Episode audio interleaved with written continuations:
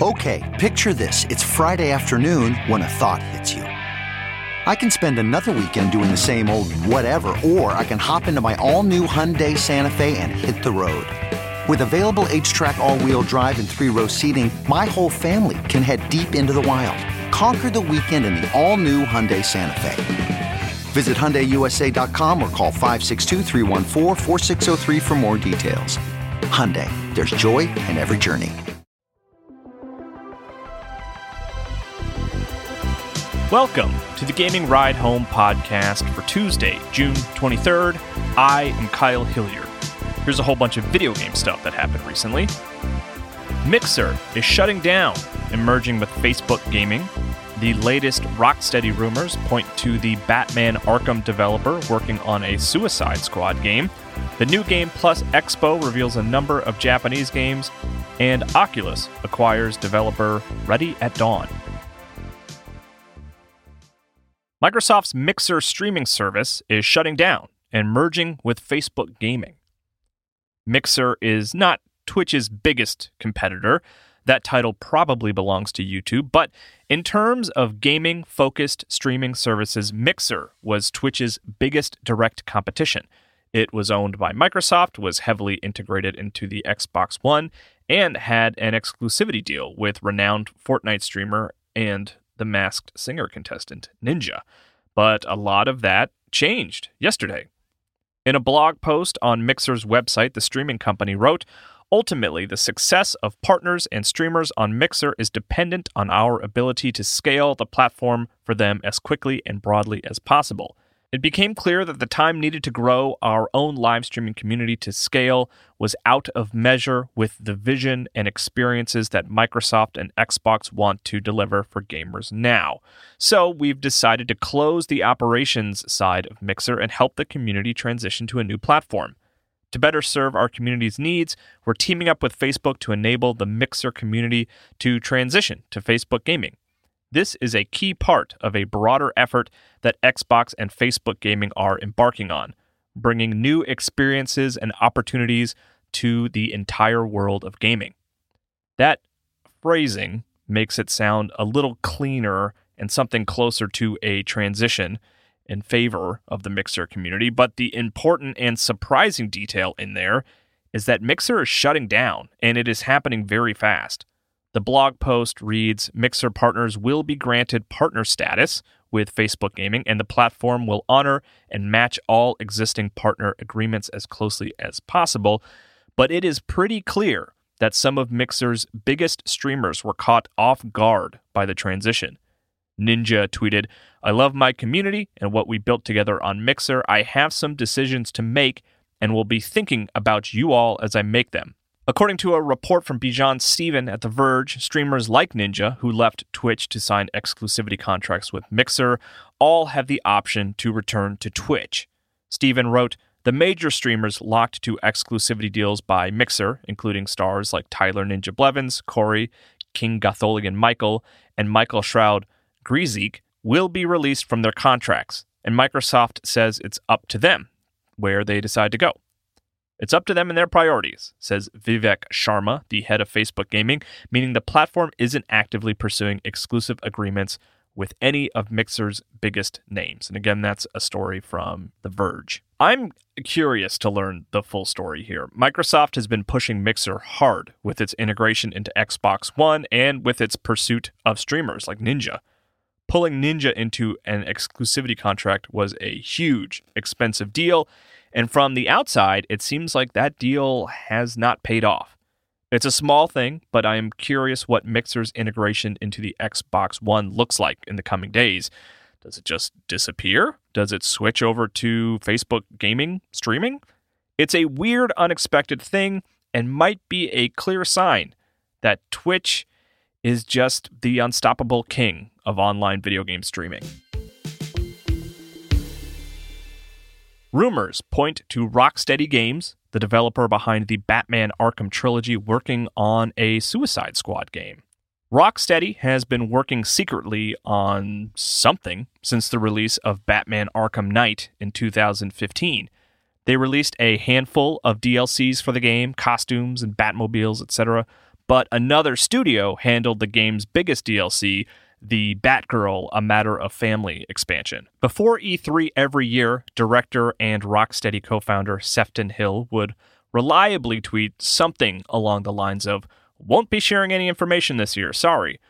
But other than that, there's really there's been nothing. They've said they're not working on a Batman game. That's about all we know, but rumors have been swirling about what it could possibly be, with many assuming that it was going to be a Superman game. But according to some recent domain name registries, it sounds like the studio might be working on a Suicide Squad game. It would fit in with the rumors. It's not a Batman game, technically, and there was a tease at the end of Arkham Origins, a game that Rocksteady notably did not develop, for some kind of Suicide Squad something. Tom Phillips reported on the latest rumor for Eurogamer and wrote, a list of leaked domain names has set internet tongues wagging that Rocksteady, developer of Batman Arkham Asylum, is working on a game centered on DC's Suicide Squad. The domain names popped up yesterday on Resetera, where fans noted they were registered by a company connected to Warner Brothers. Eurogamer understands this to be accurate. I've heard that one particular phrase registered as a domain, Suicide Squad Kill the Justice League.com, is a contender for the game's final title and a good summation of what you can expect Rocksteady's next big project to be about. Other domains registered include SuicideSquadGame.com and GothamKnightsGame.com. Gotham Knights refers to the unannounced Batman game currently in development at Arkham Origins Studio Warner Brothers Montreal. And again, that comes from Tom Phillips at Eurogamer. I don't quite know how to feel about this. If the rumor is true, which seems pretty solid in this situation, my hope for Rocksteady for the past few years is that it would be working on something completely original outside of the DC canon, but I also really, really love the Arkham games, like some of my favorite games ever, kind of love. So I am absolutely not opposed to them staying in that DC universe. The Suicide Squad property is not particularly interesting to me, but my main familiarity with it is the 2016 David Ayer movie, which I understand is not the best representative of the property. I, I did like the Harley Quinn movie, though, which I thought was a lot more fun. Honestly, when it comes down to it, I like Rocksteady video games more than whatever property they're working on. Their Batman games are just great games that are only made more fun by being Batman games. So I am confident in whatever they want to work on. In fact, I am hopeful that if they are working on a Suicide Squad game, it will make me understand what's so great about the Suicide Squad. I'm eager to learn.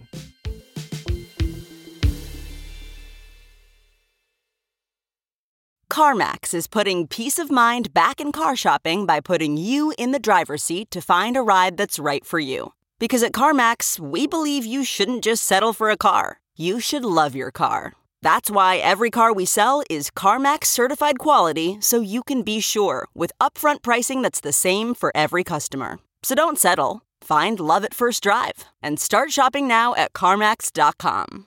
CarMax, the way car buying should be. Worried about letting someone else pick out the perfect avocado for your perfect Impress Them on the Third Date guacamole? Good thing Instacart shoppers are as picky as you are they find ripe avocados like it's their guac on the line. They are milk expiration date detectives. They bag eggs like the 12 precious pieces of cargo they are. So let Instacart shoppers overthink your groceries so that you can overthink what you'll wear on that third date. Download the Instacart app today to get free delivery on your first three orders while supplies last. Minimum $10 per order. Additional terms apply. New Game Plus Expo makes a number of smaller Japanese game announcements. New Game Plus Expo happened today, which was an online stream focused mostly on Japanese games, and there was some fun stuff in there, but no big, huge announcements. Catherine Full Body Edition for Switch was shown, as well as Harvest Moon One World. A game about fighting crabs was shown, appropriately titled Fight Crab as well as Trails of Cold Steel 4 and some DLC coming to Samurai Shodown. A character from For Honor, Warden, is coming to Samurai Shodown as a DLC fighter. Danganronpa Trigger Happy Havoc Anniversary Edition is out on mobile devices, which is cool. Ys 9 Monstrum Nox was also confirmed for North America. I don't play every release, but I do like the Ys series, so that's good news. Perhaps the biggest announcement from the showcase came from Koji Igarashi, a man rarely seen without a cowboy hat, who is known predominantly for creating Castlevania Symphony of the Night. Before the release of his latest game, Bloodstained Ritual of the Night, his studio released a spin off, Bloodstained Curse of the Moon, which was a well liked 8 bit throwback platformer. Standing in front of a brick wall, like he was doing stand up or something, Igarashi revealed the studio is readying Bloodstained Curse of the Moon 2, which will be another throwback platformer. It was a lot of small announcements and new trailers for previously announced games, but there was some fun stuff. Facebook and Oculus Games acquires developer Ready at Dawn. Some additional news on the Facebook video games front after learning about the weird Mixer Facebook merger earlier in the episode. Oculus has acquired developer Ready at Dawn. Ready at Dawn is a developer I really like that just never quite had a massive hit. They are perhaps best known for The Order 1886, an early PlayStation 4 game that looked amazing but underwhelmed critically, but it also developed Daxter, the solid Jak 2 spin-off for PSP, the two PSP God of War games, Chains of Olympus and Ghost of Sparta, which were both really excellent God of War games, and it also ported Okami to the Wii, which at the time really breathed new life into that game after it disappointingly underperformed on PlayStation 2. It's a really talented group, and they are now working with Oculus exclusively thanks to their work on the Echo series. Ready at Dawn has developed a few Echo games, which are VR games that take place in zero gravity, and they're very cool. They figured out a good way to handle movement in VR, which is tough, by putting players in a zero gravity environment where they have to pull themselves along by grabbing walls. It's pretty cool, it works well, and I have a weird memory of playing the shooter Echo Arena at an E3 with Soldier Boy. He killed me a lot. Weirdly, not my first multiplayer encounter with Soldier Boy. I also played Halo 5 with him at a separate E3, which is just weird coincidence. Anyway, it's typically good news when a studio is acquired, as it creates some security for the team so they can focus on development as opposed to being focused on trying to track down their next job. So I am happy for them. I like their non VR games more admittedly, but I am excited to see what they have planned for Oculus. Right now, it seems like that is Lone Echo 2, but I'm sure there will be a lot more in the future. Here's what released today SpongeBob SquarePants Battle for Bikini Bottom Rehydrated is out today on Switch, PlayStation 4, Xbox One, and PC. It's a PS2 era platformer that has been upgraded for the modern consoles. And it's one of those inexplicably popular games that a lot of people are excited about. There has never been a stellar SpongeBob game, but if you ask around, I think many will say that Battle for Bikini Bottom is the best of SpongeBob's run of licensed games. It's one I remember always having a million copies of when I worked at GameStop retail stores back in high school and college. I played the original version a few years ago to see what all the fuss was about. I don't know, it seemed fine. Some additions for the remaster include a horde mode for two players and some content that was cut from the original game, like, quoting from the press release, the Robo Squidward boss fight, and more. Duke Nukem 3D 20th Anniversary World Tour is out today on Switch, and it's currently only five bucks. It's basically a remaster of the original Duke Nukem 3D game with a handful of bonuses, including a new level from the original creators. When I was young, Duke Nukem was the epitome of an adult game. There was Mortal Kombat on, you know, Super Nintendo and Genesis, but the real mature game that I wasn't supposed to play was Duke Nukem on PC. What blows my mind is the Disney Channel features a lot of streamers playing video games lately, and the other day they showed a young streamer playing Duke Nukem. They weren't showing anything really explicit, just fighting monsters, but I just I couldn't believe that Duke Nukem was on Disney Channel. It's uh, so bizarre. Little Town Hero, the RPG that takes place in a small town from Game Freak, the developer behind Pokemon, is out today on PlayStation 4.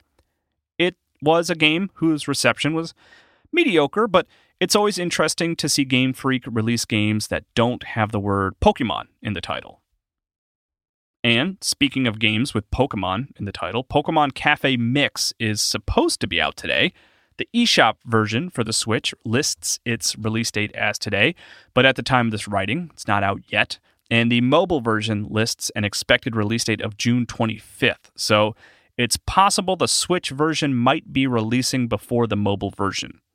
It's one I am weirdly excited to play. I am particularly interested in the mobile version.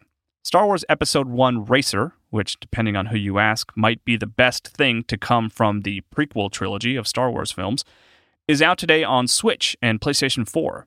It was supposed to release a little earlier this year, but got hit by a handful of delays due to COVID 19. Generation Zero's Phoenix Rising, spelled F N I X, is out today on PC with plans for the expansion to come to PC later this summer. Generation Zero is an interesting game that I played at launch when it was in pretty rough shape. It is made from former Avalanche Studio folks, the developer behind the Just Cause series, and it's an open world game that takes place in the 80s and imagines a robot uprising. It was not great at launch, but it definitely has promise. I am curious to see how it plays and feels today after, I'm sure, a number of updates. That's it for video game news today. I had one correction yesterday from at Firecracken27, who sent the at Gaming Ride Home Twitter account a DM that read, Hello, not a big deal, but since you like to solicit small corrections, you referenced the arms fighter Ninjara yesterday, but called him Ninjala, which is the name of that Ninja Bubblegum game. An easy mistake to make, lol thanks, Firecracken. Yeah, I definitely got those confused, so I appreciate the message. I actually went ahead and bought the Volume 2 Fighters Pass today. Not necessarily because I'm super excited for Min Min, but I just want to have the full roster. I'm a sucker. Watch the next five fighters be Fire Emblem characters, and then I'm going to look like a fool.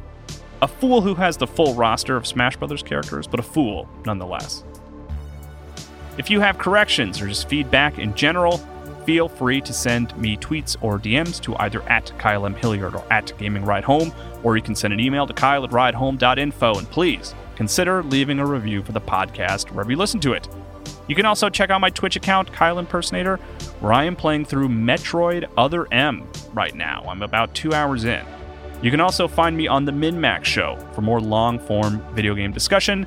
I will talk to you more about video games tomorrow.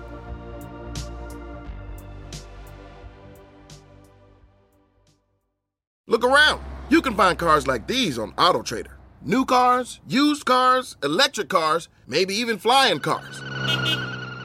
Okay, no flying cars, but as soon as they get invented, they'll be on AutoTrader. Just you wait. AutoTrader.